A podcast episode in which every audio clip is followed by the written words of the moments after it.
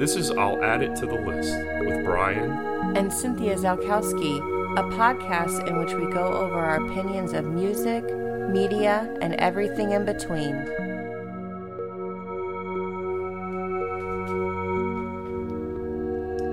The sun slowly rises. I don't know. I was trying to think of something funny when I was driving the other day, and You can also talk into your not mic. Honey, I was swaying back and forth to feel the music, and whatever. Talk it to your mic. I am. I'm not tonguing it yet. Well, welcome back to I'll Add It to the List with me and Cynthia and Bryan. Zalkowski. And we have uh, some guests today. We have uh, Nicholas and Morgan from the band Bedtime Magic. Hello. Howdy. Oh, what a Howdy. cute name. Bedtime magic? Bedtime Magic. You're tucked in. You got warm jammies on. What more could you ask for? Oh, some magic at bedtime.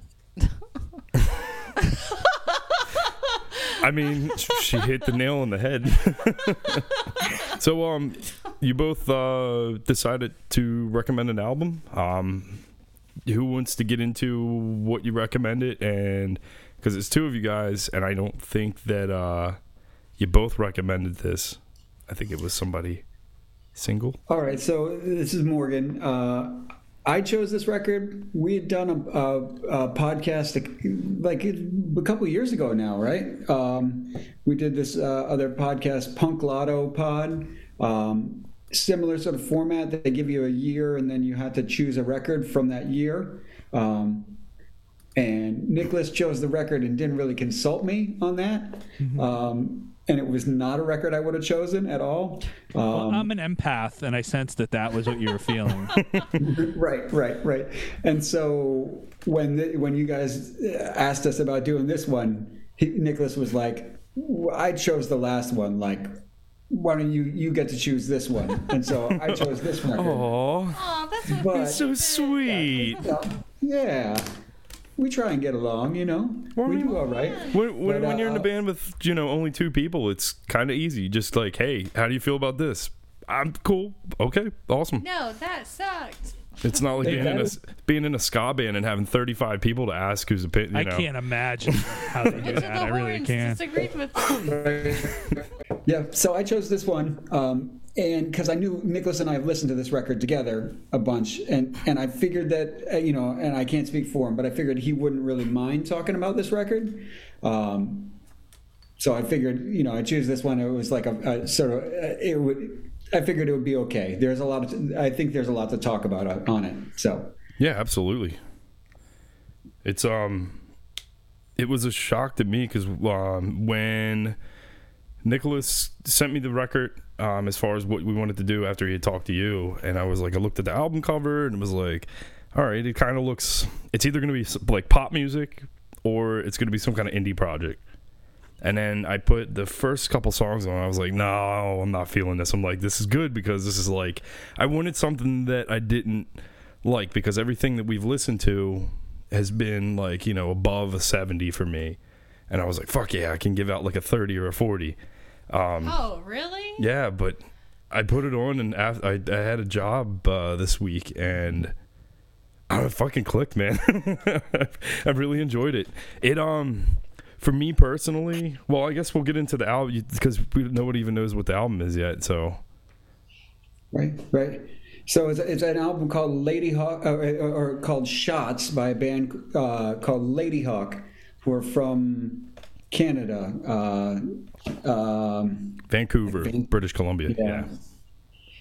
Yeah. Where is this in their progress as a band? Because that I didn't actually look into. Is this like their third record? Second full length. Yeah, second one. Okay. It came out uh, March 4th, uh, 2008 on uh, Jagjaguwar Records. How did you come across them, Morgan? I never asked. Uh, I had a roommate, um, probably right around the time that this record came out, that like he was playing it one day, like um, where we were like sitting on our back porch. I was smoking cigarettes because I was still smoking at that point, and like he played it, and I was like, "What is this, man?" Like I like like I just I didn't know who it was, and anyway, he told me the name of it. I ended up going like almost immediately and buying the record, um, and listening to it ever since. So yeah. Yeah, it's I'd a- never heard of them previous. It's a good record label though. They've put out like, well, sort of mixed bag, but they put out some some pretty cool stuff. okay. Um, They stick Yeah. more in like the indie genre because this was kind of like indie. It was a little like psychedelic and I would say Yeah, blues. blues. A lot of bluesy feel. It um on first listen past that first song, um I got really big like Wolf Parade vibes, um like real old school Wolf Parade, and Cynthia Cool. uh, Cynthia heard uh, Interpol, so it was like I could see the Interpol thing because the the timbre in his voice and the way Yeah. that he's like, ha, ha. Especially like the that second song, like the, just the way the guitar kind of flowed and Oh, back to the city boy. Yeah, yep. Definitely sounds like an Interpol song, which I was like, yay! Now, now, since all three of you did your research and I was negligent in that department, has this Ladyhawk ever had a l- problem with the fact that there was the other Lady Hawk? Because that's who I thought we were talking about at first. You know, the one from England? No, I'm not too Like a familiar with band. them. Okay. Are they s- still spelled H A W K or did they put an E no, at the end? they put an E at the end. Ah, so they're Lady Hawk Hay. Yeah. Okay. Yeah. so they're they're they're the well, the they're na- oldie timey, right? They're oldie timey Right, right. Lady Hawk. Either that or like uh like a uh Native American band. Oh, I mean, that's possible too. No, well, there was, no, you're thinking of um Thunderhawk or whatever that band that uh wasn't Lemmy in that band before he was in he started Motorhead. I don't know. I, I was just more like the Lady Hawk Oh, okay. Uh, Native Americans are not French, honey. Well, I mean, they could be. I don't think they could. That's a different part of the world. Yeah. so um I guess you know as far as the backstory goes, um I guess the only thing I really have to add as far as the band themselves, um uh, um, it was recorded in an old barn in British Columbia, which I thought was pretty cool that they, uh, you know, location um, recorded, produced, and engineered it. So that's always awesome. Um, Yeah. It seems like that really factored into the sound of the record too. Like there's they- they almost ex- like like it's for me it felt like there were songs where it would open up a lot and it felt like there was just room mic after room mic and then all of a sudden the chorus would kick in and everything would be like a very tight like on the spot microphone on an amp you know Yeah. and i thought that was interesting the contrast in sections like that No, I definitely agree. The um I don't know, it just it had a weird vibe and that's what kind of brought me back to it. Um that first song kind of I didn't dig it. Um and then it wasn't until the second song kind of weaned me in cuz just like with the Wolf uh Parade vibe that it gave off. And then I think that's what kind of clicked me in with the album is I could relate to something with it with the vocalist kind of sounding like that. So then every time I'd hear the vocalist, it got a little bit more comfortable. So I went back and listened to it a second time, and then the first song kind of clicked, and it was like, okay, cool. You know, um, really kind of getting the album, and the songs themselves are a little all over the place. So there's, there's Yeah. a couple that have the sort of the same vibes, with it being like a little on the softer side, but it does seem like the whole album as a whole, really with only nine tracks. I mean, every song is pretty goddamn strong. Yeah. Yeah, I- I'm I'm glad you guys liked it. Um, I I totally understand that it took a minute for it to click. I'm going to make a bold statement on this one. Okay. So I, I chose this one because I think I think more people need to know about this record because I think it was like, you know, like sort of under recognized band. You know, they're like a, a little band from from British Columbia. Like you know, nobody around here has really heard of them. You know, like I don't think it got a lot of press or whatever. I will say this is perhaps one of the greatest rock and roll records ever made. I'm not And gonna. certainly I'm not gonna one of fight you best- on that. One of the best I mean, records made in my lifetime. far, But it was good. I enjoyed it. I'm not gonna Yeah, fight I don't know you. if I'd go as far as that. I think it's really good, and I think it, it creates a, a, a template for other bands that they should follow. Yeah. But I'm not entirely sure if I would say it's the greatest rock and roll record or one of the greatest. No, I, I wouldn't say it's the greatest, but I would say it's it's up there with some of like I don't really get into like super rock and roll inspired Right. indie indie music. I like more of the ambient stuff at times or um, things that just kind of hit more on an emotional side. So when something has like that kind of straight old rock root, like you know rock and roll root, um, I don't really go that direction. Uh, so I don't really listen to too much like rock and roll stuff. But this was Yeah. this was fucking good because Yeah. I think it mixed a lot of different genres where it was still indie, it was rock, and you know with a little hint of like the blues that's kind of dabbled in, and even I would even say like a tiny tiny bit of jazz, like very very minimal. Yeah. I got a strong karate vibe. Do you remember that band? no, no, I thought you were just talking about like just you know uh, karate the sport. love- you know, Oh, like no, no, I just got this vibe to just start like doing karate. Yeah, nunchucks? No, no, karate the band, but uh, like a bluesier, dirtier, more never- Americana version. Never heard of them. Yeah, I could definitely see with the karate stuff, especially uh, there's like a couple songs where the the like sort of lead guitar line is sort of sort of mimicking the vocal line, Yeah. um, which is totally a karate move. Yeah, on the neck pickup with like the brightness still really hot on it. Yeah, Yeah. I was like, Right, right. yeah. Yeah. So you didn't like the opener, huh, Bryan? I didn't like it did on You come back to the Bryan. Yeah, it was on first listen. I didn't like it too much. Um, I felt like it was, I mean, kind of run of the mill as far as you know that kind of indie rock feel, and that's why it was that second song that kicked in with something that was like a little bit different, and it was like, okay, cool. Like, I can see now. Then it was like, okay, they have four vocalists and four musicians. You know, so there's a quartet, and everybody does vocals. So it's going to have a different vibe on each song. And I don't know if they come together as far as all four of them to write, or if they do it the old school Pearl Jam way, where basically each member writes a song and then the other ones kind of tag along their little pieces, you know, where everything goes. Um, but I like the fact that everything on the album had its own identity.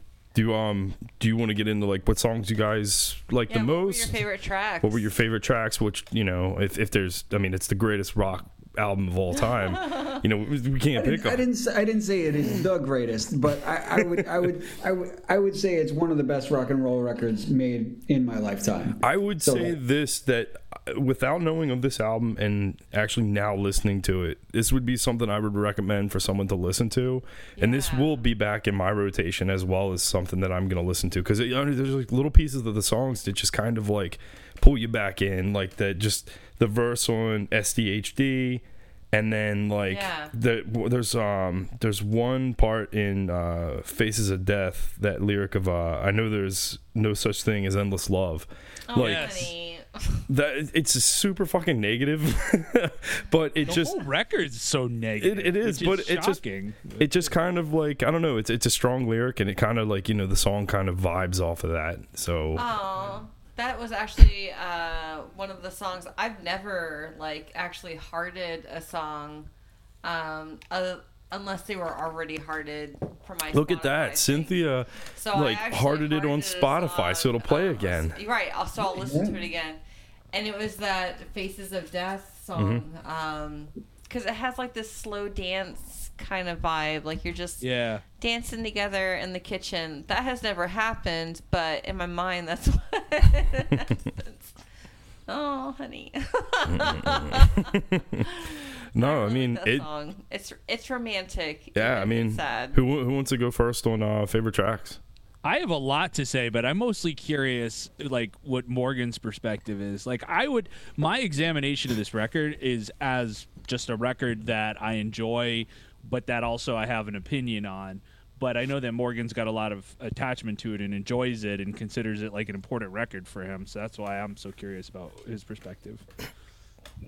Yeah, I, I, I, I don't know if I could like really pull a favorite song off the record. Like uh, I know when when I when I brought it when I suggested it to Nicholas, um, uh, I asked him. I said, if we do this record, can you not listen to it on shuffle? Because I know And I didn't.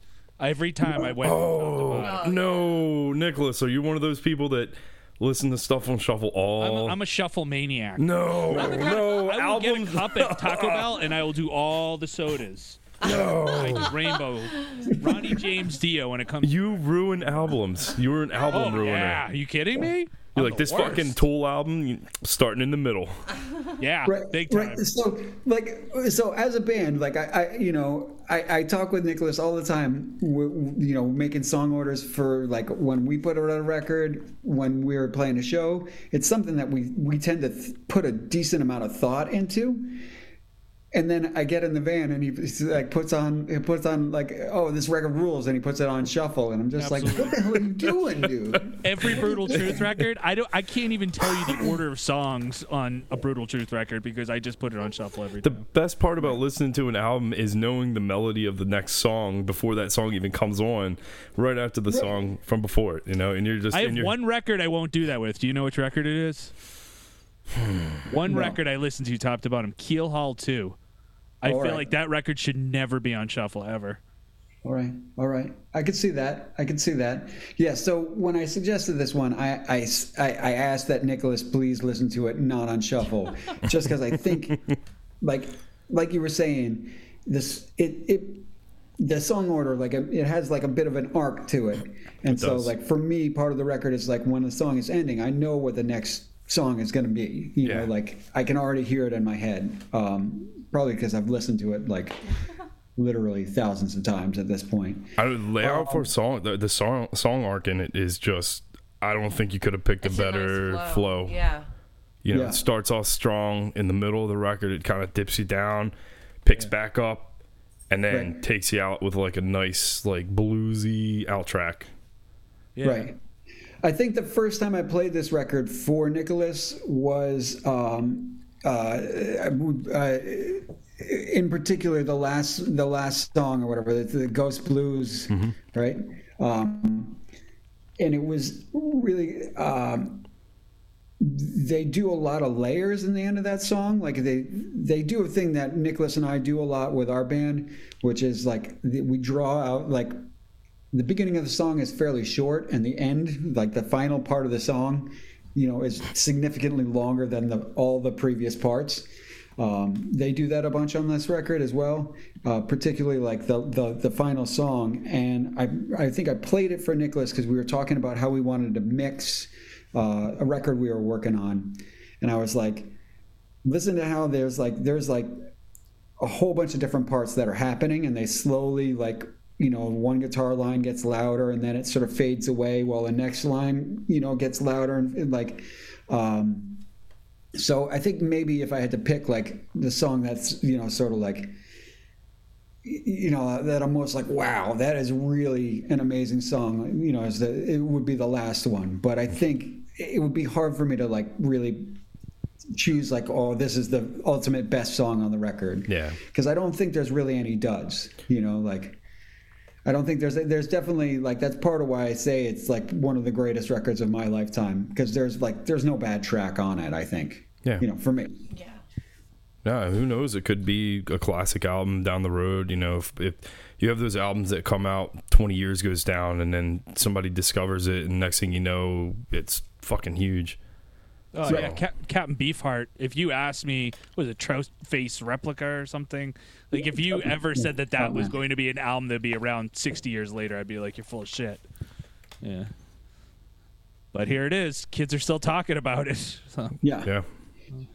Well, they talk about Beefheart more than Zappa. yeah. And, what like- the fuck is that? Zappa's like a guy who had such a structure in his brain, and Beefheart's just like, I'll do whatever. You know? Well, Beefheart did a lot of stuff with like the Mothers too. Back, you know, oh, did he? back in like the I guess it was uh early 70s. I think of the Mothers. Huh. I did not know that. Yeah. Well, I think it was um, uh, Flo and Eddie, um, who were the two vocalists, early mothers. Um, they did some stuff with Beefheart as well.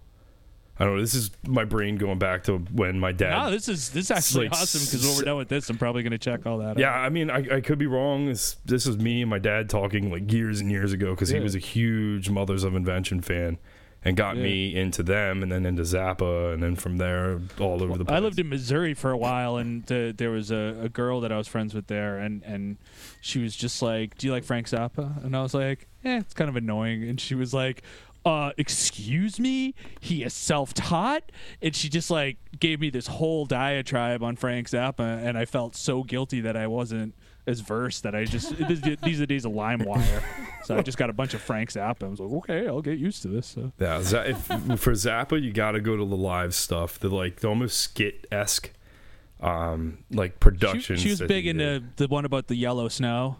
Oh, okay, yeah. Yeah, Watch out Go where the where the- Huskies go, and don't you Yeah. eat that yellow snow. yeah, that was the big. She was like going through it verse from verse. Like I was like, okay, you know. That's actually an album I wouldn't mind doing. Uh, apostrophe. That's got a really good flow because that thing flows as like a whole piece. But So, so Nicholas, basically, are you trying to say that you forced yourself to enjoy Frank Zappa just so you could have sex with this lady? Uh, all right, delete this part. No. more Isolate respect this to part. you. I, yeah, get This, it. this was how you were going to woo this lady. Was that you were going to like? I was told there'd be no questions about me and Frank Zappa and my wooing. Okay, all right. Yeah, keep that pussy on. well, hold on, hold on. Okay, then we'll get rid of the Frank's album. We'll start talking about like Ric Flair or Yeah, something like that. it- Then you yeah, can woo Ric all Flair you want. wooed Yeah, me. he wooed you. Frank Zappa. That's yeah. That's what you know. Nicholas was going to do. He was just going to go in and go woo. yeah. It's natural, right? Yeah. Good boy. Morgan, the past three interviews we've done have talked about pasta shapes and Ric Flair. Have you noticed that? Oh no. Oh, We did start off with pasta today. yeah. I don't. Did we talk about pasta? No, we didn't talk about pasta on the actual episode. We we were chatting about Yeah, that before. it was before we hit record. That doesn't count, so you can't use that. Okay. But you know, we can always Well, get back. I'll, I'll just mention that I'm really into the Orecchiette ri- uh, r- lately. It's like the little hats. mm, yeah. That's what they had for That's dinner. what we had. Hats, Yeah. All right. With sausage and broccolini. Were you guys talking beforehand? Wait, did you have? Did you make a soup with like sausage, No. and broccoli, and, and orchetti? No. Yeah? No, it was- like No. this It was like a buttered saute. with uh, Asiago and lemon and Yeah. butter. Yeah, that's pretty. That's a pretty common dish. It's The broccoli rabe. Broccoli. Because yeah, I make I make a I make a soup with with sausage and and broccoli and and the little orchetti. It's great. Well, when you coming up here to make me some soup? It's a long way to drive, my friend, but it could, it could happen. It could happen. I, you know, it. yeah, we'll just have to set up a show or something to make you guys come up here, and then you know, be like, oh, you're here. Guess I gotta get you to make me some soup. Although honestly, you would be mess, miss, eh, not that I'm a bad cook, but Nicholas is actually like a, a pretty pretty great chef. So Okay. like he's he's got like we went to culinary school. I has like legitimate skill. Like I have a Oh, couple recipes up. that I'm pretty good with, you Mm-hmm. know. But like Nicholas could actually like cook you a real meal. Well, he also has the mustache, so I mean, it kind of goes with you know, I trust people with that. mustaches. I trust them with food. All right. I don't trust all like that. Each each strand of hair carries a new flavor. I don't trust like that. You still my Yeah, Is that why you grew the mustache, Nicholas? Do you want to like pose for a pizza box or something? Ba- So, so I would say out of all the parts of my body, my face is the weakest spot, and I'm just trying to do something to get people to not think about it as much, or if they have to look at it, just kind of laugh at it. What do you mean your weakest spot? Like you've been trying to lift You're weights with your chin or something, or like? No, like I have beautiful armpits. My toes are pretty nice, but they're usually in shoes. And then when you look at my face, you're just like, eh, you know what I mean? It's just like, it's not good. You're all right. It's kind of like an unfinished artwork, and so the mustache helps give people something to think about. I like how you My said it. My eyebrows are like like th- that's not doing me a lot of justice. It's a good eyebrow. Right, I think you got some like body dysmorphia going on, man. Oh, you think? yeah. Track nine on Pillow Talk, sir. Jeez. All right. We're learning something new. Deep Yeah. cut. Deep cuts. Uh, anyway, this record, huh? So, so you, that one, Corpse Paint. I think is that what it's called? Corpse Paint. I think Yeah. is my favorite, and because just as a person who writes music, that is a very difficult style, that stomping, almost military esque pulse, is very hard to make catchy and not make seem antiquated. And I think they did a great job of almost making it seem punk. Mm-hmm. Where it's like paint it on, paint it on, like that. It's just it's hard, and Yeah. I commend them for it. Yeah, I like the vibe. The um, well, the vibe of that first threw me off because I didn't really like the like. It's kind of like the stop start guitar, like the ding. Yep. bam, Yep. bam. It's it's hard to get past that. It's like uh, Neil stuck Young head, esque. Though. We made fun of this song a little bit. Mm, Sorry, Cynthia Morgan, made fun of this song. No, I didn't. No, Bryan Cynthia, I did too. And then eventually it came back to me, and I was like, "How did they make it so I actually want to listen to this?" It's fucking- stuck 'cause in my it's so head marchy. a lot. It's the it's the chorus part with the paint it on, paint it on. Yeah. That part caught me, and just the fact that it's called corpse paint also kind of Yeah, like also it good, painted a little bit of a picture that I actually pretended that they all had like corpse paint on. Yeah. So it was like I don't know, like if you can give me a visual out of a song title, I'll probably like, it a lot. I don't know. I'm a very visual person when it comes to music, so the more I have descriptive from like if you just give me like, you know, the album called Shots does nothing for me. But, you know, there's Oh, I was gonna say let's do a shot before we start this as like something a tie into the album name. Oh, if we had I some forgot. spaghetti, do you have spaghetti sauce? We could do a spaghetti sauce shot. Spaghetti sauce body shots. you took a shower today. It's all right. We need to see more like drunk people like taking like spaghetti sauce shots off of their bodies. that would be Okay. delicious. I mean, little I think they do that in Italy.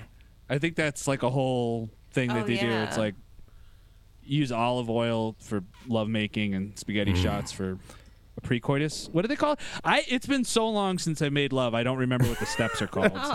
What's the initial step of making love called? Is it oh, that's called uh, no, that's called premature ejaculation. I think no, that's what you're the looking end. for. I know that. No, 'Cause that's that's the beginning and the end. it's like it's like Ouroboros, right? Just keeps coming and coming and coming. All right. all right. Sorry, mom. You can't listen to this one. Earmuffs, Donna. we got our mom coming on the show in like two weeks, I think. Yeah, she's so excited. So what record are you gonna do with her? We're gonna do uh, Rimsky Korsakov, What record is mom? Uh, which is one of our favorite composers, together, and we're gonna do the theme to Scheherazade, which is Nice. amazing. Very Okay. good. It's one of my uh, up- favorites. I'm so um, excited. uh, highbrow. Very highbrow. M- Well, my mom used to play one of the songs when I was like a little girl, but whatever. We'll get into it on the episode. It'll be really cute. I'll be very loose butthole with uh with your mom. Hell yeah. Hell yeah. she likes it. No, I'm just playing. She doesn't get it. Did um Nick Nicholas? Did uh, do you have any other songs that really stuck out? Because I mean, I feel like Morgan's opinion is going to be pretty biased to the album just being amazing. No, and we And I were aware of that. I mean, we kind of went into it knowing that he he would be, you know, the alpha and the omega, and this is this is a really good record because it means something to him, and I get that. And honestly, when we did Punk Lotto, I was kind of the same way, and he was like, "This record's meh." It was like run of the mill Boston. Uh, we did Non Compos Mentis. I don't know if you know those guys. No.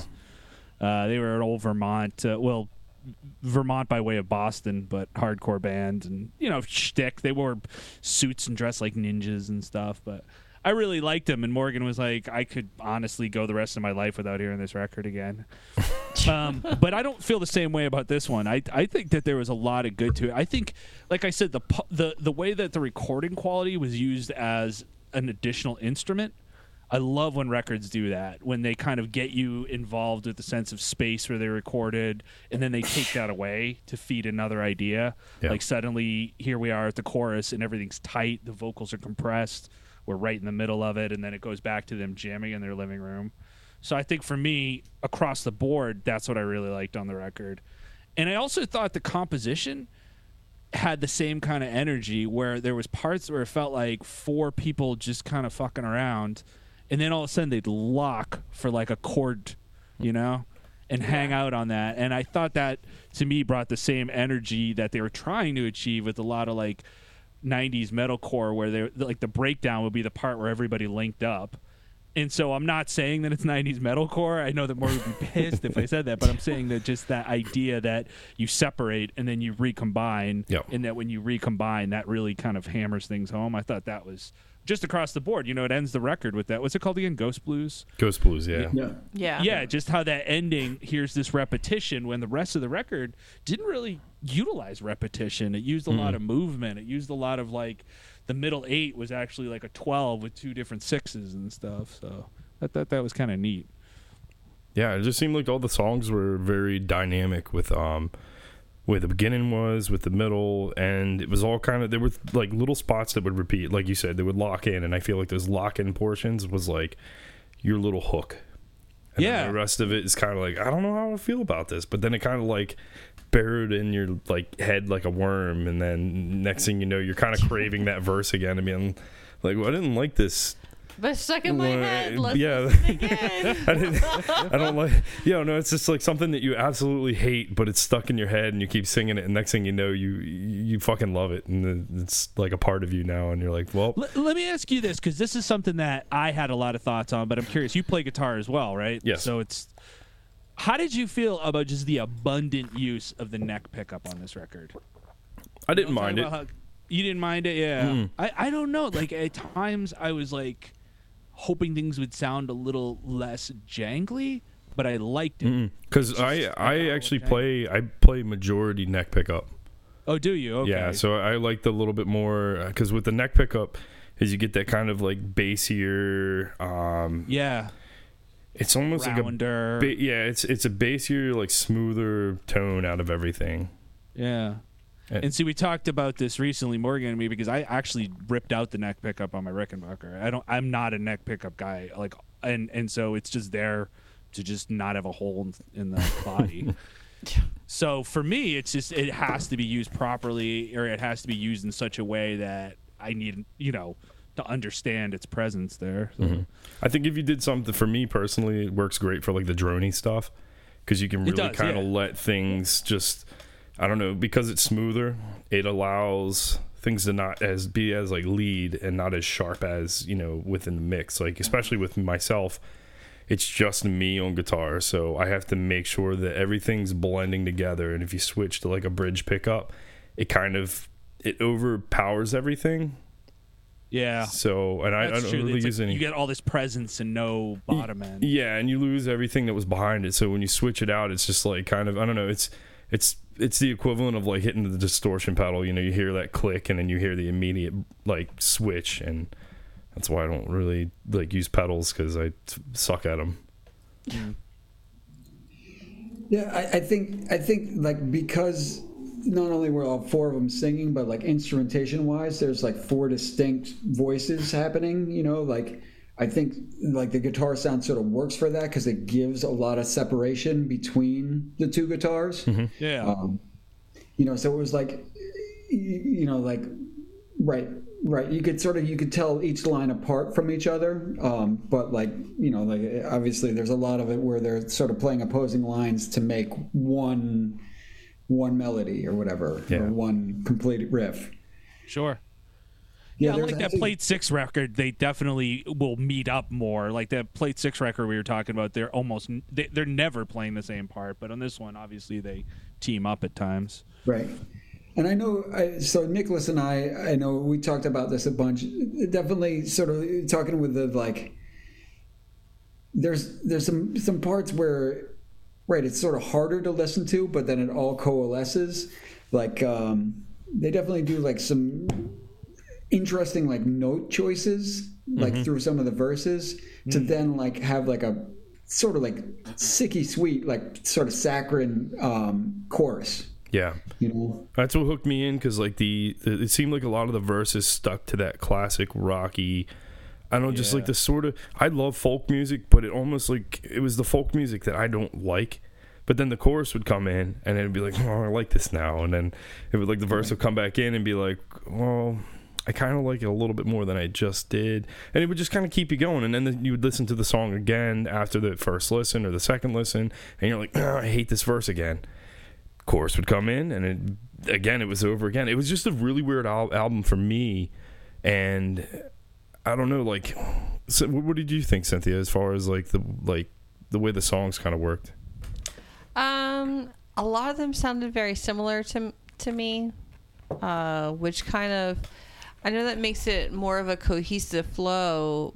But I do like some variation just to show some diversity in like vocal range, um, and like just your ability to play like hints of different genres or different things for each song. Um, maybe like it almost felt like the same like handful of keys that they were playing in. So part of me was like, "Oh, go and be diverse and and playing something way out of left field just to say, hey, we can be from this different perspective as well." And I just could didn't really that. get I can see that. I did kind of notice the key thing too. I thought I was imagining it or that it was the recording quality, but now that she's saying it, I'm like, yeah, I guess they did kind of hang around a few different keys, but Right. I don't know. Yeah, I, I guess now that you're saying that, it's it's sort of in my mind, and I'm just like, well, these are my feelings. Sorry, I planted that seed. Didn't didn't even notice it. I, I, to, Oh, honey. to me, I feel like this because that's that's what you know is good for this that we can all kind of put opinions out there. But I I disagree with her. I didn't think anything really sounded the same. There were some songs that had like the same vibe, maybe. Like you either had like a upbeat, like kind of like poppy indie song, Yeah. you had something that was like a downer, and then there was like some stuff that was like even a little more punky. Um, the song like you ran had a just I don't know, it made me just feel like I was in a commercial where I was just fucking running, and like there was explosions going off behind me, and I'm just like, yeah, fuck it, whatever, you gotta get first place. I don't know. You gotta get first place. Gotta get If first not, place. You're the first loser. Is that is this the kind of stuff that runners think about? I don't fucking know. I don't run. Oh, all right. I would think about my boobs hurting. yeah, no, I, I I hike, but my knees can't handle running. no. And every year Why I get this re- fatter and oh, fatter. I was just wondering why is this record called Shots? Anybody know? Shut, shut. No shut, idea. shut, I couldn't shut, find a lot of info on the band to begin with, as far as um, anything just on the band, and then as far as the album went, it was like even less. Oh, jeez. Yeah. I don't know. Oh. And like definitely the cover art doesn't really make like I don't know. It's like a picture of a vampire mask like a like from like the 80s or whatever. Yeah. Right. Doesn't really give you any hint as far as like you said earlier like it doesn't really tell you what, you know, like what's going to happen inside, you know. Yeah. Well, it kind of it, it does like kind of like set you up for something that you're kind of familiar with, but then like pulls it back. abstract a little bit. Familiar, but like abstract. Like, I don't know. When I saw that album cover, I'm like, oh, this is going to be like a preppy kind of high school. Is this like something I would- senses fail? Shut up. Or Cynthia's a Take It Back Sunday fan. right. And like a I'm a Taking Back Sunday fan. They're uh, good. cover. Yeah. they're all right. They're good. No, like uh, like this Oh, this album yeah. like had me hungry for Wolf Parade. I'm, I I had to put apologies on from Wolf Parade, and it was like I don't know, it filled that void. And then I, I was like, oh, what I'm fucking kind of craving that Ladyhawk album again. So then I put that back on, and I listened. See, that's a good point because Wolf Parade and OK Go, same kind of genre, Yeah. same kind of field. But I agree with you. I want to listen to this record more than anything that those guys have done. The Wolf Parade stuff's very like it, it's the four members, but they're all like playing the same fucking thing throughout the song. So it's like, yeah, it's like you know, each song has an A and B side. It's like a so it's everything's the same. This was like that, but it was more rock bass. And when you're getting into more rock music, you then get into the diversity of, you know, more than just like you know, verse, chorus, verse, chorus, verse, chorus. Because there was a little bit of stuff kind of like thrown in here and there and then the dynamics with the recordings being you know kind of taking you on a different journey because that's a good way to set you up is play the same thing you have in the verse mix it differently and it completely sounds like a different part That's fair. Yeah. Yeah.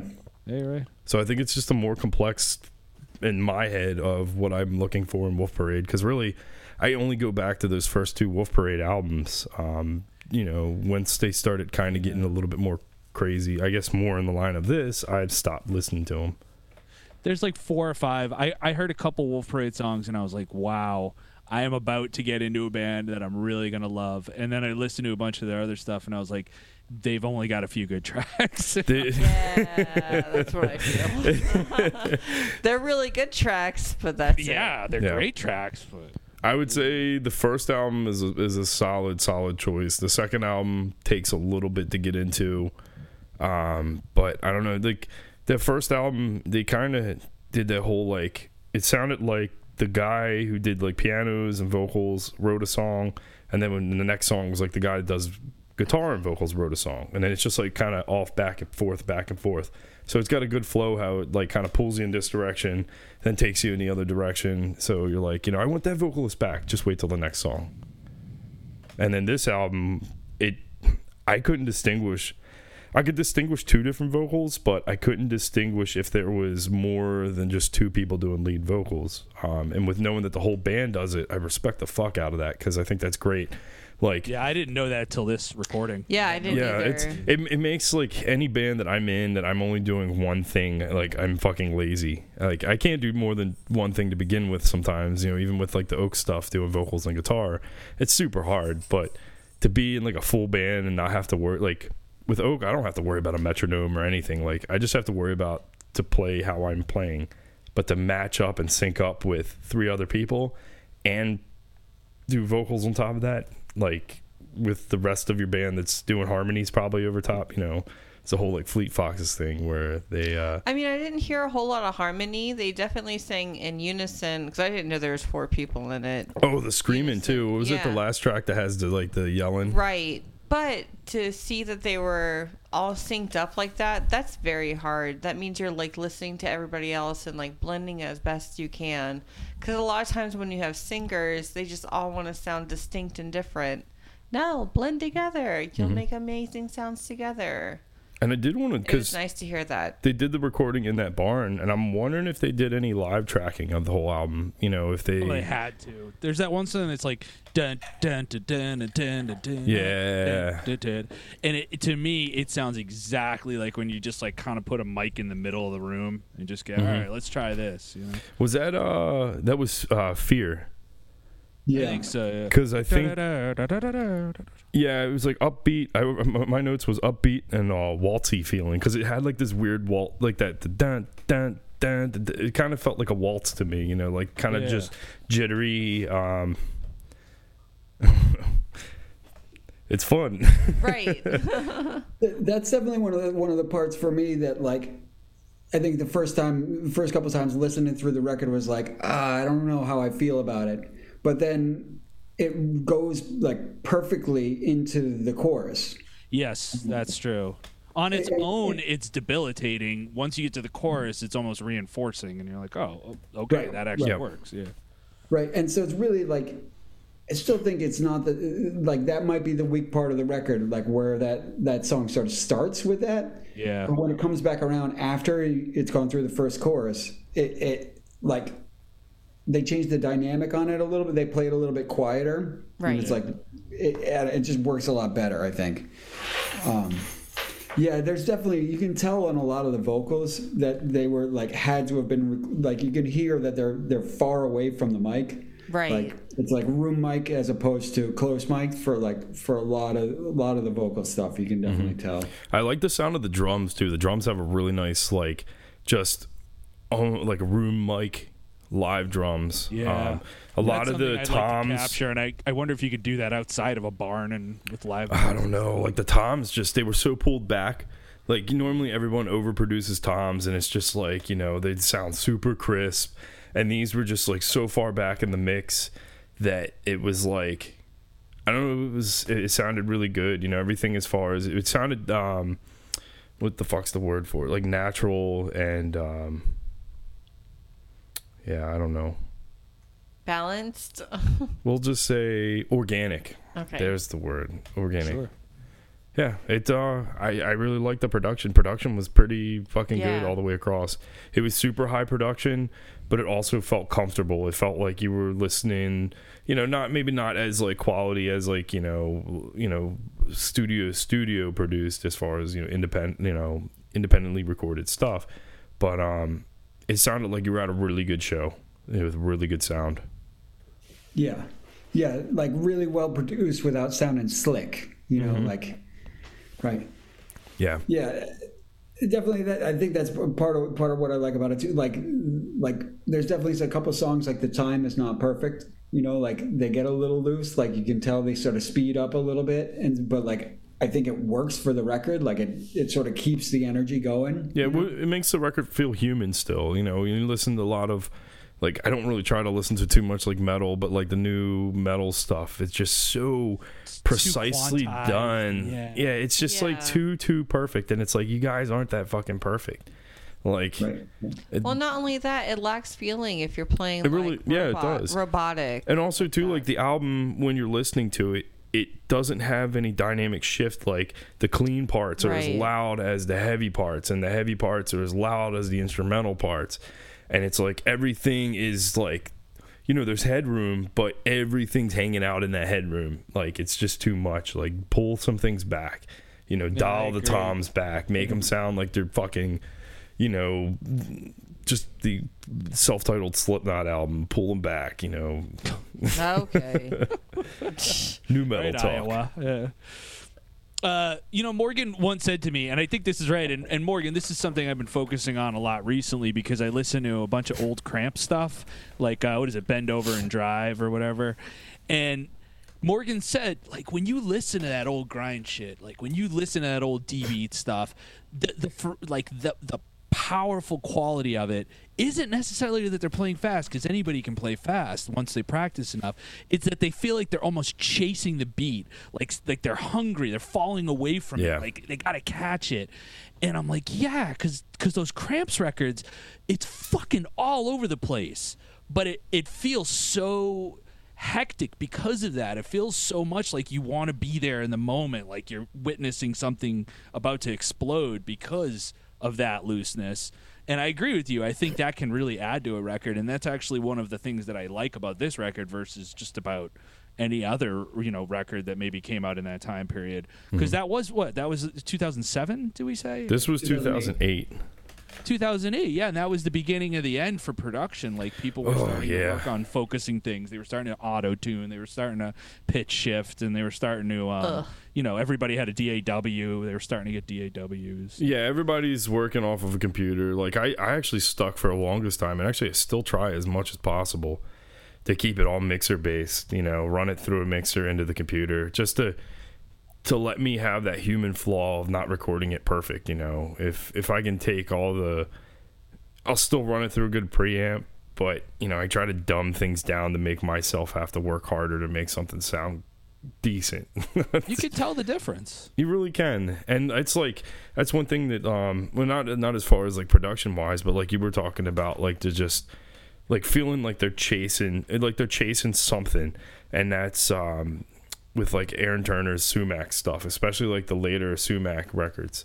Um, it's basically so organic how they even come up with the music itself. You know, they're just there, and it's like I guess whatever ideas they have are just there to grow and it feels like they're just chasing and chasing whatever they're trying to find and then they fucking lock in Yeah. and then things kind of dissolve and then they want to kind of chasing that again locking in and it's just like i like i don't know that that to me just with like this band shows you you know who the true musicians are out there that can you know it doesn't fucking matter where you're at you can lock in like that yeah you know the story of gimme shelter or or that the woman who does the lead line on gimme shelter by the rolling stones. Uh, they just they knew that they were in town recording, and they knew they wanted to do that part, and it was like 2 a.m. And they called her, and she woke up, and she had curlers in, and they were like, "Can you come down the studio and just cut this line?" And she's like, "Uh, sure." and she just showed up with like one listen on the headphones and did that performance, and that's just incredible to me. You Yeah. know? Uh, you can you can you can choose the true like the true musicians out there based on just the way they can sit down like and I mean you guys are fucking amazing you know I, I gotta see you guys live but you know the stuff you guys come up with being a two piece you know that's fucking tough it's tough getting out there as, as a two piece because you're so vulnerable in the sense that like we all suck oh, I don't say that. why do you say that Because that's not the right mindset. Well, like when you when you go out on stage and like you're you're a two piece and you got to create this huge dynamic sound, you know, from you guys. You know, you gotta fucking create such a chaotic atmosphere with drums and with you know strings. You just have to make sure that you're filling all the holes in and and and making a cohesive piece, and it's it's tough. So, but the one thing I've been there's nowhere to hide. yeah, there was there's no way to hide. Like you got your percussion and you got your strings, and I I do appreciate that it seems like more people are slimming down to like a three or two piece or a one piece. You know, I, I really loved seeing not having uh, five piece bands, two guitarists, bassist, drummer, and vocalist. Like That's too much. Unless you bring like another instrument. yeah, yeah. Unless you're in like some folk punk band, then you know Right. We it got a doesn't- A harpist. a harpist. Yeah. Is that what they're do. called? That's what we're missing, Morgan. A harp. A harpist. Harporial. A harper. Harpist. Harper. Harporian. Harpino. It'd Harporian. just one more gigantic thing to try and fit in the van. or what if we only had the harp? Right. We Right. skipped the drums. We skipped the. Okay, so, so w- no, no, no. What I would say is Nicholas picks up the harp, you know, and and, and that's the strings is, is harp and drums. Which I mean, I haven't seen it yet. Bob Botanist does the whole hammered dulcimer in, in black metal. Morgan so needs to grow. He's playing the harp, right? He needs to grow like long blonde hair that's like down to his Well, waist. Nic- Nicholas would be Okay. playing the harp. well, so I, whoever's playing the harp has to have long hair. That I don't know if you can see on the ca- you know certainly. Oh, I know. there ain't no long blonde hair ever growing from his head. Hey Goldie. Okay. Hey Goldilocks, pipe down. That's what I always. Didn't you used to have long hair though? Am I crazy? I've yeah, I've tried a couple times. I definitely like would have wouldn't have been the last time. Would have been like maybe like twelve years ago or so. Hmm. I was like, all right, the hairline is like definitely making its way back. Like I got to grow it out now while I still can, mm-hmm. but I couldn't. Like I grew it out. It got to like maybe my shoulders.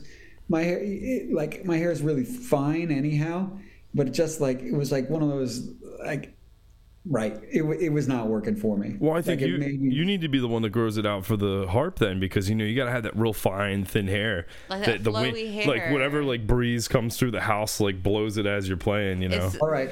playing All the harp. Just I, i'll do it for you. Okay. I'll do it for you. and, and like two, Heard it here first, folks. You heard it here growing out his first. hair. Oh God. If you're a harpist and don't- don't have long hair, drop the harp or grow your hair. that's true. Right. That rhymed. It, Was did- that it supposed did to be rhyme. a poem? I think she wrote a poem.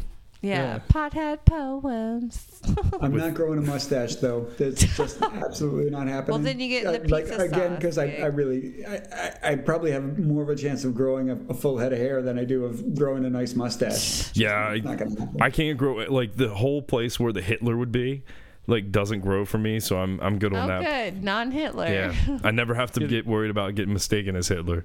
don't. You're the opposite of Hitler. It's good. Yeah, yeah. Well, I wouldn't say the opposite, but I probably could grow a nice like Fu Manchu, like Nope. because it was just the side no, stuff. If you were single, yeah. no, you're not growing that. All right, For you listeners that can't see, I'm doing the mustache wiggle. Ayo. good stuff, right? so really you were just switching like the the semen that was in your mouth from one side to the other. Oh my? God, Yeah. honey. That's Swishing, we call that. friends. Swishing. Who's we? We we in the mustache industry. You, you in the mustache Not me. community. All right. I don't think any. No, yeah. I think I got a had- little mustache, I got one, but I'm all right. but I didn't isolate it, so it's good. It's a beard. You didn't isolate it? No, I didn't isolate it. Here's a question, and I, I something fell. Uh, here's a question. Did, do any of you guys remember when Lucero did their first like couple records when they were just like a Memphis band?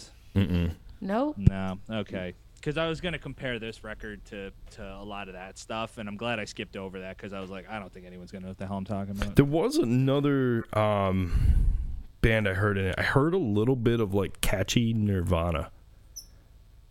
Nirvana. Yes, I can't remember. Maybe Nirvana. not not. I think more the like the You Ran song. I think had a little bit of like a Nirvana feel to it, but it was more of like the like poppier stuff towards the end of the career. You know, Mm, yeah. More in utero, less bleach. De- I would even I would even say uh, yeah, a little more Nevermindy. Nevermind was a tricky record for them. I don't want to detour this whole thing. Oh, we I can detour all we Well, want. that's all Yeah. we do. It's just Nevermind. Nevermind was a big risk for them, and they they were like, let's try to make a record that sells. And then after they did it, they regretted it so much that they did in utero, which I think is a hell of a record to go out swinging on. you Oh, know? it fucking is. It's it's just it's cryptic, it's dark, it's scathing, it's got so much bloodlust on it, and then you compare that to Nevermind, and it's like, is this the same fucking band? You know? Yeah. No, Nevermind's like your your basic kind of grunge alt rock pop album.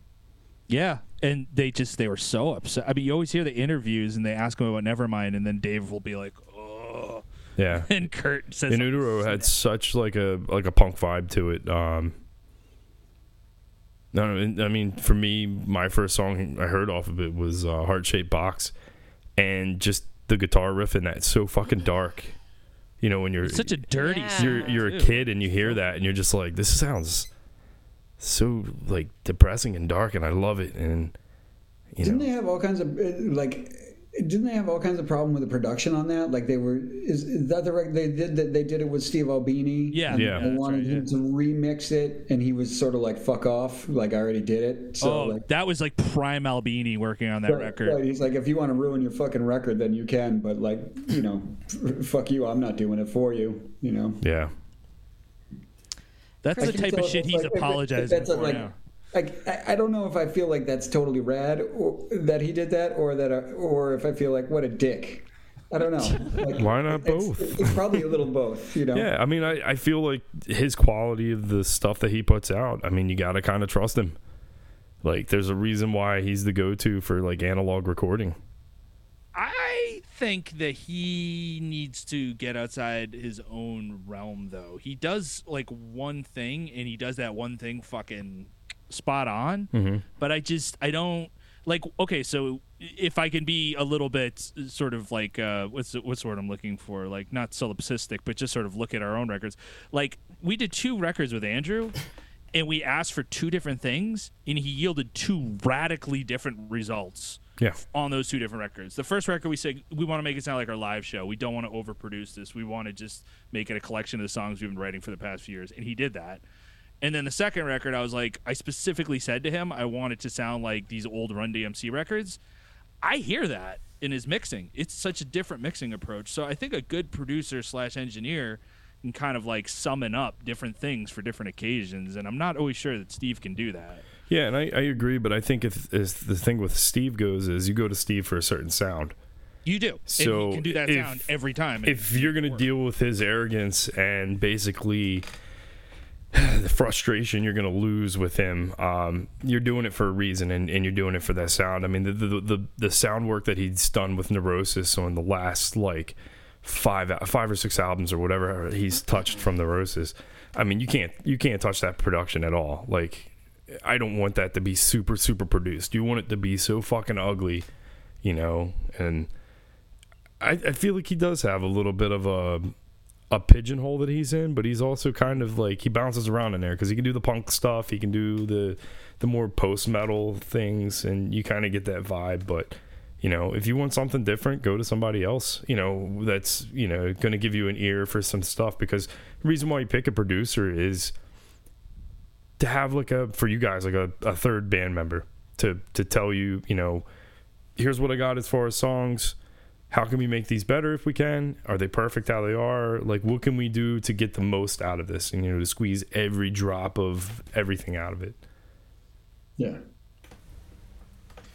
And Morgan, you you know that we're big into having, uh, and I'm almost saying this just to get Morgan to to verify with me. We're big into a producer that tells you to go fuck yourself, like somebody who's willing to say like that sucked. You need to do that again. Yeah. Because I think some people are just in the room going like that was good. You know, it's got a lot of groove to it, and you're just like, what, what dude? Tell me if it's bad. Right. Yeah, and I think those are the people that basically, as like a lot of your like fucking djent metal core crap that's out right now, that it's so fucking run by the mill of just, yeah, that sounds good like every other thing, so we'll keep it rather than being like, why don't you guys do something like different for metalcore or, or whatever and make it original again? You know, like uh the band Burst. You know, they they were or, you know even like old Oh, school Converge. great. Dude, Burst was doing something from because they were kind of mixing like that whole like Swedish metal with metalcore. It had like post rock in it, and they were just doing something that was completely different back then. And Members of Nazem, wasn't it? yeah, I think so. Yeah. Even Nazem, man, they they fucking their live record so good. The one that just came out. No, they had one uh, they did right after um, that guy died in the tsunami. They they released like a bunch of old live material, and it was like pretty rock and roll. Yeah, I know they just um I think they just put out a live record uh last week or something or the week before. Oh, nice. Not too sure. I don't know. I've been listening to the podcasts, so uh, po- Or what we're told to listen yeah, to. or what we're told to listen to. Basically, it was podcasts, uh, Ladyhawk, and uh, then I sprinkled in some Wolf Oh, Parade. I actually listened to a bunch of like my stuff too. Oh, this we, week. so we did we, we did set ourselves up for next week too because Cynthia's picked next week, so we were like looking. Yeah. She wants to pick something to kind of set us apart, you know, as far as what we've been stuck in the loop for. So we're gonna do a little Nicki Minaj uh, Yeah. next week. Wow. The Pinkprint. I'm so Yeah. Boston Music Award winner. Oh, She's amazing. And when you were talking about like um like the choruses like really having a hook to it, like I didn't know that Nicki could sing. yeah. and it was like some of the you know the verses it's it's it's rap but then it's like it's got a fucking hook to it that just kind Yeah. of gra- like ugh, just whole fucking grabs you like a good hook Well, it- it- there, there, you know, with some of that, there's like there's a reason that she sells millions of records. you know, exactly like- well, she looks amazing too. yeah i like fake boobs and butts oh, it was nice to like, hear. I- Like, I will say, like, I definitely like. I like that stuff probably a lot more than people would expect. Like, big Justin Timberlake fan. yeah oh, that was. Oh, he has the goods, man. Oh my god. Oh man, I've been listening He's to the whole lot of Justin. Timberlake. this one has been on the list cynthia wants to do some timberlake But I had to pick like a non-white person and a female. yeah, we, I wanted to we wanted to d- diversify. diversify and really have a woman in there too because she was like well how many women have we done and i was like honestly like we've only done two Probably. Yeah, we've done two, and it's been more recent stuff. So we're gonna keep it kind of, you know, mixing things up. Uh, But I'm all into Justin Timberlake. It sounds like he's making love to you with his singing. Oh my god. I was really hoping she Oh would my pick God. like Busta Rhymes as ELE, I was thinking about that. or like maybe or Animal Collective. Aquarium, Aquarium, uh, Aquemini from uh, Nope. OutKast. No, probably wouldn't. But Justin Timberlake, I could go on all day. Give me So I, I wasn't that big of a Justin Timberlake fan. Like I had, you know, I was like, oh, this is good, whatever. And then Saturday Night Live had him on, not as uh, uh you know whatever they call it, a host. Was it the but they had Dick in the on Box thing? I love Dick in the Box. No, but was it when he did like the album 2020? He was talking yeah, about that. Yeah, it was that song. Yeah. Oh, I forget what the, the single was, but it was it was one of the singles, I and they put online as like behind the scenes content, uh, him doing his dress rehearsal with the song. So like you know everything's kind of mixed and properly and whatever. Mm-hmm. Yeah. they just kind of had the you know just checking everything, and he can sing. Yeah, he Yeah. can. He didn't need Oh, any help man. at all, and I was No. like, that's impressive." No, that's not auto tune, man. That that No. that dude can tear it up. yeah, yeah, he knows what's In the bedroom and on the mic. wow. Amen. I mean, I don't know from personal experience, but oh man. Justin No, I think Timberlake. that's a reason why him personally is having such a like um an adventurous solo career outside of NSYNC. You know, he really kind of didn't just get big and then fizzle out. He stayed big and became an icon. Well, he was truly talented, and then now, as he's getting older, he's hitting his vocal prime, which he's just That's even true, yeah. more delicious now than he ever was. Well, also too. Well, it's like- like Leonard Cohen. Leonard Cohen's like final stuff. The background music's trash, but the vocals are incredible. Yeah. Mm-hmm. Really? So Leonard Cohen always talked about that he like he never understood why anybody would ever want to hear him sing. Yes. He always thought of himself like only as a songwriter. Like and and and and you know, I think uh, like uh, truly like a lot of the especially earlier stuff, he really only intended for other other people to be singing it. It was sort of like as last resort that he was doing it himself. Yeah. know? I, I remember a story about him at like his first performance. He was so embarrassed he just like ran off stage. and just to think of somebody who influenced all these other people and wrote all this memorable music doing that. Yeah, yeah. Which so yeah, maybe to tie it back, maybe to the other record, Timberlake, him hitting his vocal stride. So he pulls out a lot of like Motown moves, mm-hmm. which like on you know on this Ladyhawk record that we were talking about, particularly like so I play the drums. I tend to notice what the drummers are doing. Mm-hmm. He he pulls out like so many like classic Motown sort of drum uh, like parts and changes. It's awesome.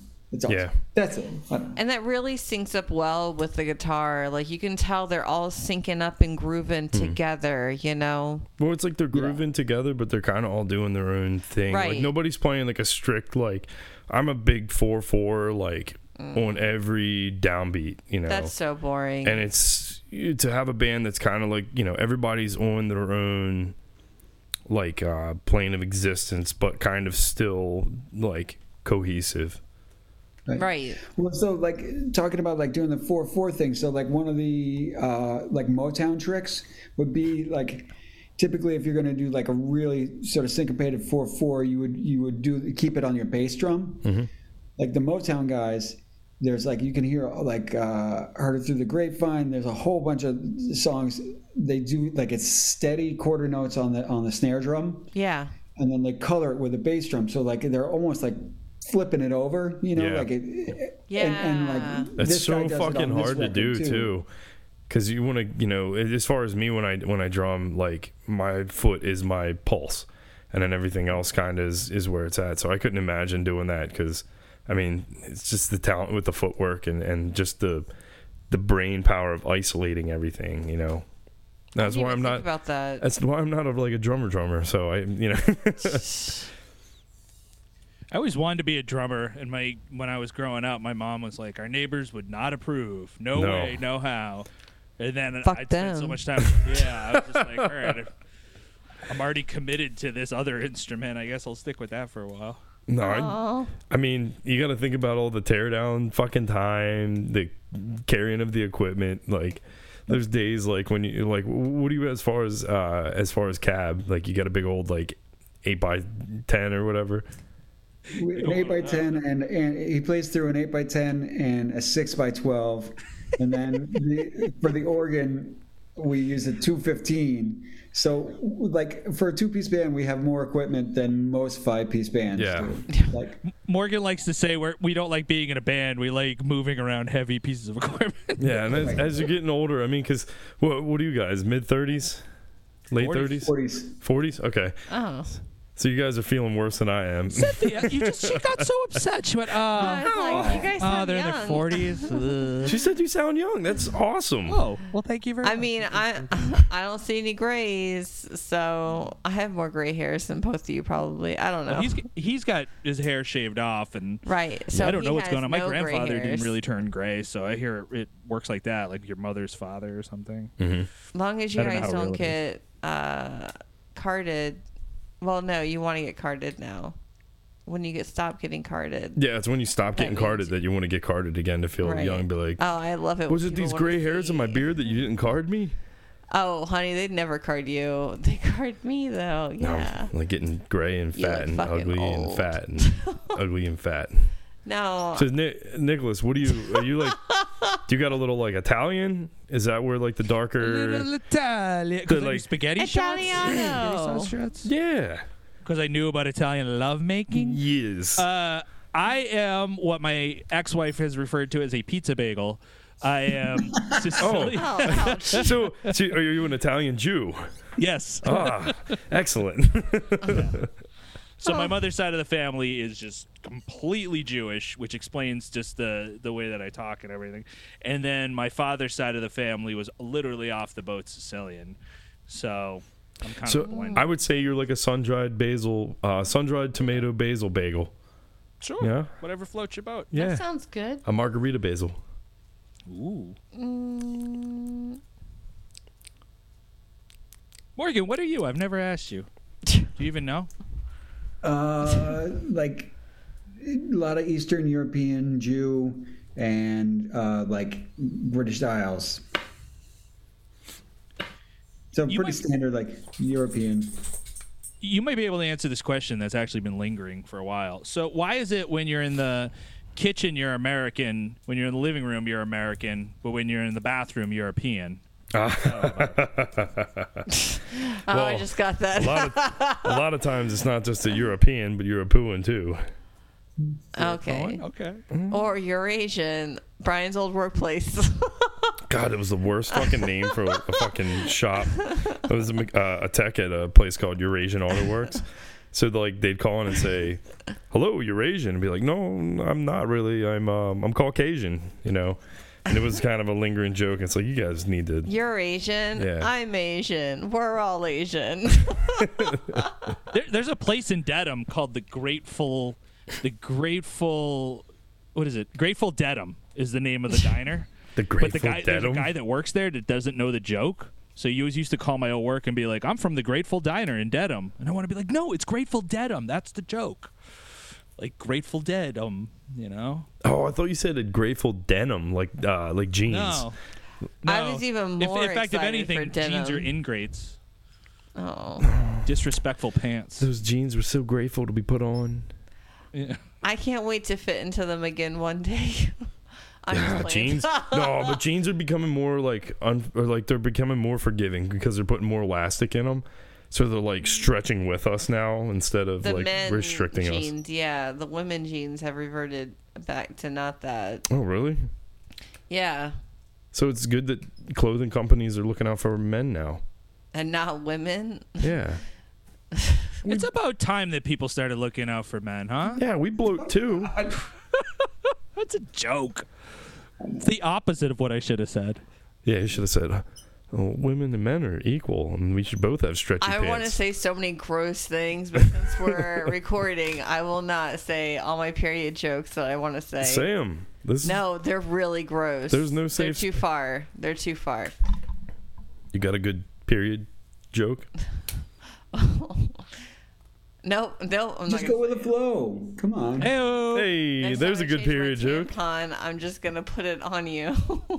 That's so fucking gross. was that a period joke Yeah, I I, didn't- mean, that wasn't funny. You made me really angry. period jokes are very spotty. You know that. oh man. I just think of the The Shining. That's all. no you just need to iron out your problems Okay, no I need to eat them away. So, we, well, I guess we'll, we'll get into this as far as um, some negative opinions. Uh, oh, I already I'm probably going to leave Morgan out on this one because I don't think uh, he's going to have any negative things to say unless you have at least something for the Unless greatest rock and roll wanna band of all time. I didn't say that. I didn't say they were the greatest rock and roll band of all time. I just I think this is one of the the, the best rock and roll records. Like I, will- I'll put this up there with like Appetite for Destruction, or like uh, London Calling. Mm-hmm. All right. So anyway, yeah, yeah. Try and say something about what you don't like on this record. Just go ahead, try it. Cynthia, what do you got? I mean, I kind of touched on a lot of these things. Uh, the vocalists or multiple vocalists. Um, the range, they didn't have a whole lot. It seemed like they sang in the same range the entire time and had pretty much the same sound. Coming from the Beach House fan. Right. They they show some range. Uh, but I don't listen to them for their vocal range. I listen to them because they make me feel good. A lot of the songs sounded the same, just really limited um, range, as well as the keys they were playing in, and they definitely had like com- a complex style of playing with like as you mentioned the Motown drumming, and then kind of like a bluesy feel with the guitar, and for the, them to sync up is really nice, and like everybody feel each other but I didn't progress from that.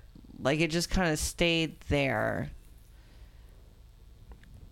Those are my my only real things. Nicholas, what do you have as far as any kind of negative feedback, opinions? Uh, no, I, I have a few. I think there are times where they're they're going they're overreaching. They're going a little bit too far outside of their comfort zone. And I it, at times that actually was what I liked about the record, although I would say they kind of the it, it was a little bit weird to hear the mastery of some sections just completely disappear in other sections. Uh, I felt like I don't know. It, it's a tough thing. Like I think that anything negative that I could say about the record is more just how it fits to my own taste, and rather not their lack of ability or the recording style or, or what have you. You know, I guess yeah, maybe you know, diversity is never usually something that scares me off on a record. I just felt like at times they would move towards sections that were just very. It just felt like they were gathering what they needed to make that section work rather than uh, sort of performing that section. Yeah. I don't know. That's not always a bad thing. So. No, I can definitely see that. Yeah. I, I, I feel that, or I, I felt it on some stuff. I can't really cherry pick what songs I really felt that from. Right. But um, no, I definitely there was like definitely some little pieces here and there that just didn't seem. It, like you said, they seemed like they were reaching too far to try to grab something that maybe wasn't them. Yeah, and it just ticked just a little bit away from it, and it didn't tick away from it because that that was their game plan, but rather they just didn't catch it, you know. Mm-hmm. And one thing I, I, I kind of wish I got a chance to do was to check out the album before this and the album after this, to see maybe if the stuff that they were reaching for was stuff that they previously did and that was just something they were putting in or was this something that they were going to in like the future with the third album so I think I fucked up like that too. I probably should have done that too, and it didn't occur to me until today. Yeah, I mean, I don't do that. there's just some days with like because you know with us we only have a week to really listen to this and, and get into it. And when you throw another album in, and it's like, especially from a band that you've never heard of before, and it's just like so much fucking work and it's like well i'm trying to digest this album and then i gotta want to listen to the, another thing like i don't know it becomes too much but um yeah. You know it's something that in the future you know we might do like like a re-listen to the album after a while that we get into like some other albums from the band and really kind of get into the band's history. Um i don't know maybe like a year or so from now we'll do like a discography of like maybe something we've done in the past. Beings were so I have their other two records, and like what I'll say is like uh, for me anyway, this is the most solid out of the three.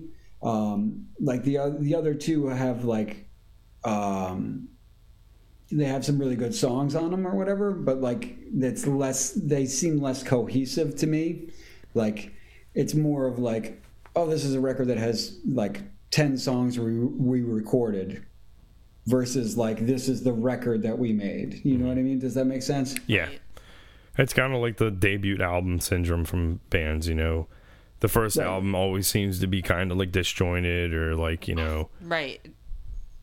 Yeah. Not thought out yeah. 100%, but you know, normally it's it's the batch of songs that you're working on and you just throw them together. To get something right. out. No, I, I, so the other two records are good, I think, but like this record, you know, is more of a like a cohesive thing. Mm-hmm. You know. No, I, I agree, and and like we were talking to about like just the song arc, um, it flows really well. Um, I I don't have a lot of negative things to say. I mean, if you would ask me like my first listen of like that first song and I would have been like I'm not fucking going anywhere near this album. Like it's it, it was it was like I'm not looking forward to this at all. And honestly like that was what? When did we set this up? 3 or 4 weeks ago yeah so I hadn't been looking forward to this album for like 3 or 4 weeks and then like I put it on this week and it was like okay cool I, I don't know why I was avoiding this so bad as far as you know something to listen to but yeah, no, it um it clicked for me. I'm gonna listen to it again. Um, yeah. I noticed that when I did a little research online, there was a tenth track as like a bonus track, um, but I couldn't find it, so I didn't put it in with the uh, with the listing. Let me see. I'm gonna. I'm gonna. Uh, oh yeah, like yeah, Crow's Commute or something. Yeah. yeah, Crow's Commute is is on like the digital version, but not on on like the uh the like the album version or whatever.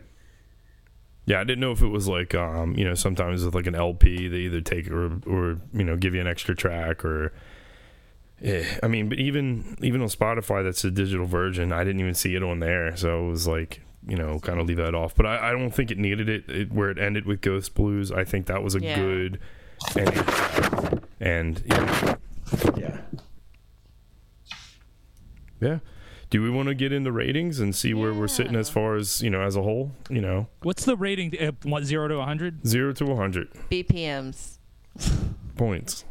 BPMs. it's funnier that way. Go, babe. Yeah. Okay. So, I, it, if you would have asked me when I first listened, I would have probably given it a thirty. Ouch. Listening to it, I went with a fucking eighty-five. I really like this. Wow. I thought it was really good, and I'm kind of mad that you guys didn't give me something that I could really kind of not like. Just listen So- to one of our records. Jay records if you want to do it again. Like Nicholas listens to tons of garbage music. Um, Yeah. Me too. I, have, I do not have good taste. People ridicule it all the time. Yeah, no, I was I was pleasantly surprised. Um, I don't know, I- like there's a lot of times I try to strive for finding an album that I keep wanting to come back to. Um, this year has been the new Manchester Orchestra album, where it was like you know you just keep coming back to it and back to it and back to it. And next thing you know, it's in your like regular rotation. And I actually really think that this one's going to be in my rotation of stuff that I'm going to kind of pop on. You know, as far as uh, just keep going back at it. It rarely ever fucking happens. But that's the cool thing. It came out in 2008, right? You know, it's those albums that came out years and years and years and years ago that somebody winds up saying to something to somebody in 2001 and they're like, I fucking love this album now. Like, this is good. There's hope for all our bands, you know. You know, my dorm mate in college was like, "You ever heard of Reversal of Man?" And I was like, "Nah." And oh no, I had. I'd seen them at a show, but I didn't think anybody else knew them. And he was like, "Yeah, here's this Reversal of Man record. I'll burn it for you." And it's just so much of my life is revolved around Reversal of Man, and you wouldn't think it. You know, it's just an offhanded situation. Yo. So, do you both think it's an 85? No. Just- No, no, no, no, no. I'm I'm 85 on this. Bryan's Cynthia more the Paula Abdul in our duo. Um, I'm more of the Paula Cole. Paula Cole. Yeah, what 'cause show I- is she on? No, she was the singer. That, I don't want to wait. Oh no, no, it's uh, where have all the cowboys gone? All right. All right. um, I have a rating system. Uh, yeah.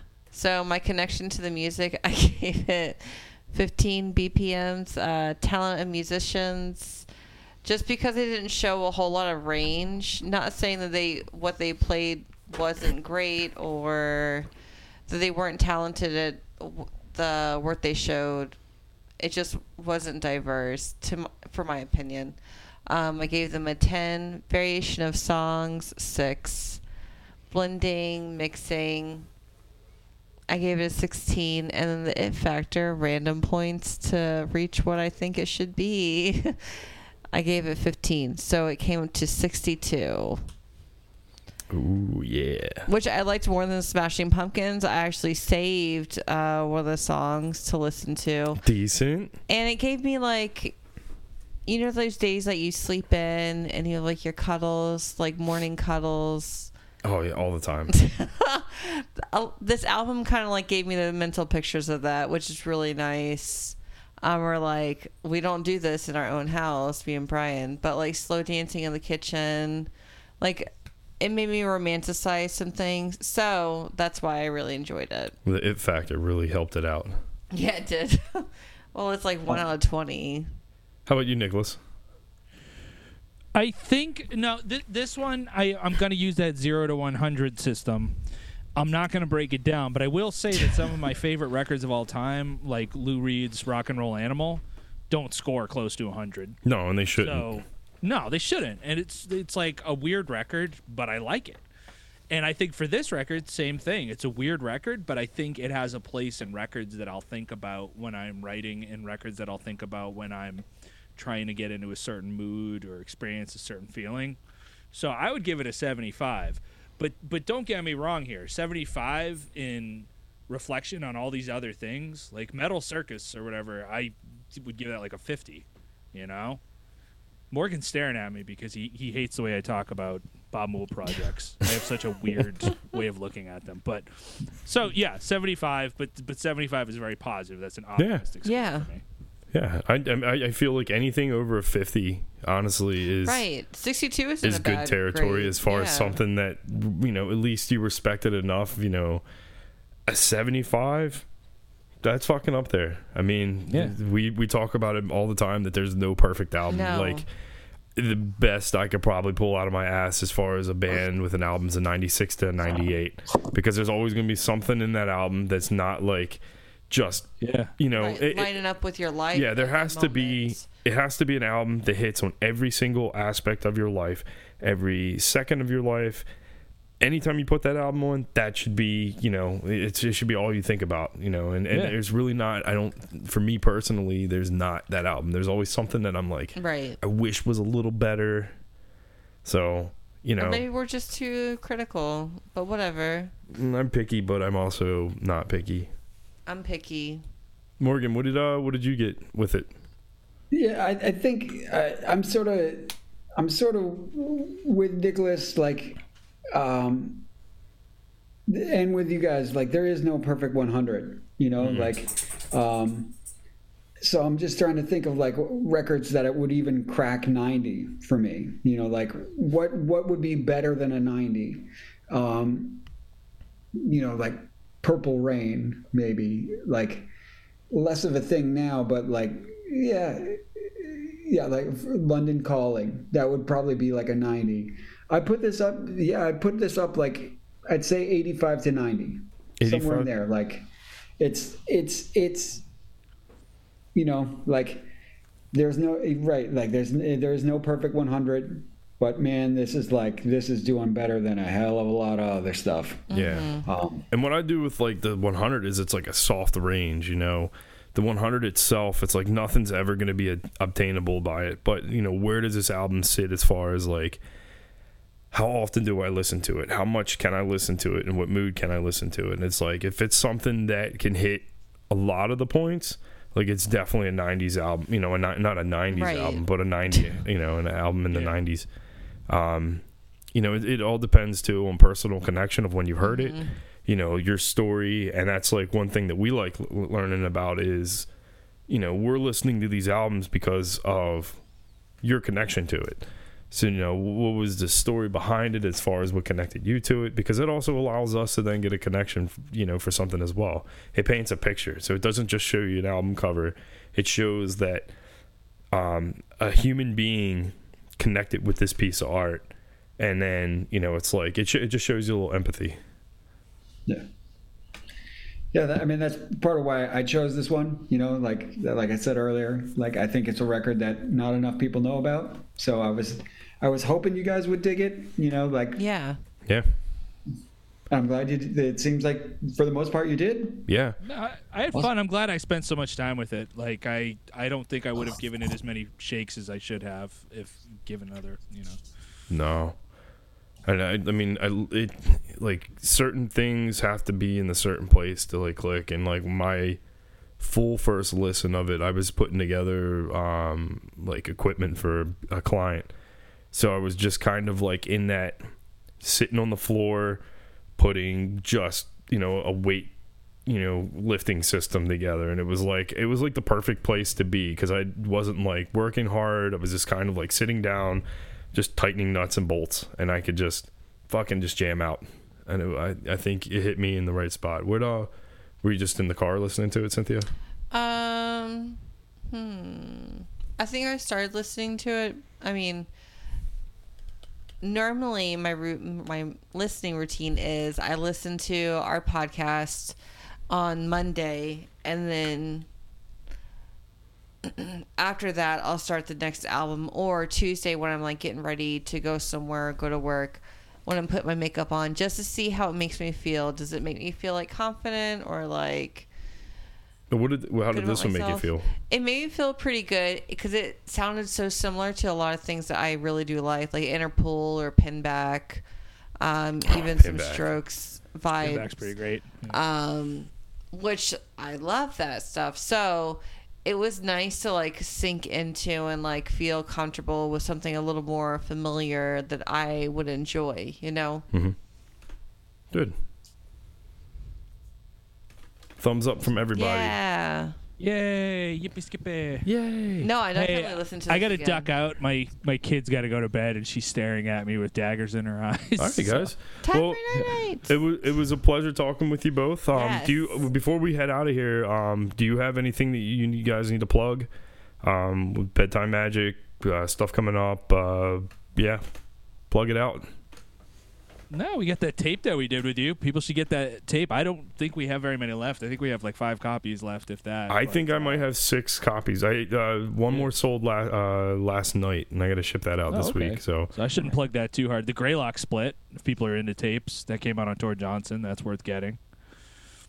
And we will have a new record on familiar, uh, Forbidden Place Records. It's coming out sometime in the next year, but uh, it's going to be it's pressed on vinyl, and the pressing plants are really like they won't give us a timeline. Basically, yeah, I think everybody's pretty.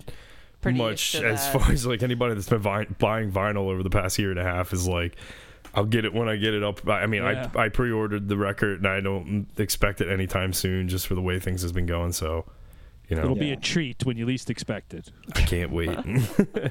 and I, you know, I think that's one good thing that artists are willing to still put it out on vinyl, even though it's going to take forever to put out.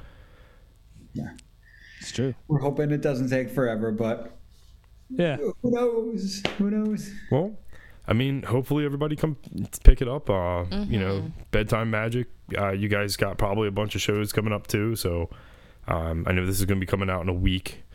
So I mean, if there's any shows you got in the next two or three weeks, you know, if you want to plug them and Uh, January 15th at the Worthen Attic in Lowell because the show we're playing next week or this week, uh, I, I think it won't be, make it for this episode. Nah. Like it'll be over. But uh, yeah, January 15th, we're playing with uh, Anxious Wave, uh, Rue, and I think Knockover City's playing with us again, which is always fun. Oh, awesome. Anxious Wave is Yeah. good. Yeah, Anxious Wave's fantastic. This is our first show playing with them. I talk to Brandon all the time. So Awesome. All right, guys. Well, I mean, that's all you guys got, Yeah. um, it was a pleasure talking with you. yeah. And Thanks for um, having us. Yeah, no thanks problem. having us. Thanks for recommending an awesome album. I'm, I'm Absolutely. you know, it's it's one I'm happy to add to the list Mm-hmm. as far as things I'll listen to in the future. It'll continue to be on the list. And Cynthia saved it, so do you have a unique um, like sign off? Like, is there something we should say? Like, Oh, No. I say night night. we, we say night night because our dog. But um, I mean, we are going to be doing Nicki Minaj next week, so if anybody wants to tag along and listen Yeah. to the album and then tell us what It's you think, we're going to be doing the Pinkprint. And I think we're just going to do the regular version. Right, So, no deluxe. No deluxe. So basically, like that. just the OG. Which will it'll be my first time listening to this whole album. This will be It'll my really first nice. Nicki Minaj album, so Yeah. it'll be fun. Really Awesome. exciting. You Alright. guys could have your first time together. Oh yeah, Oh, it's always yeah. best to experience the first time together. Oh yeah. Oh yeah. So we're out of here. So thank you guys for listening to. I'll add it to the list, and night, uh, we'll see you next week. good night, everyone. Have a Thanks for great having us. day Ciao. Night night. Night night.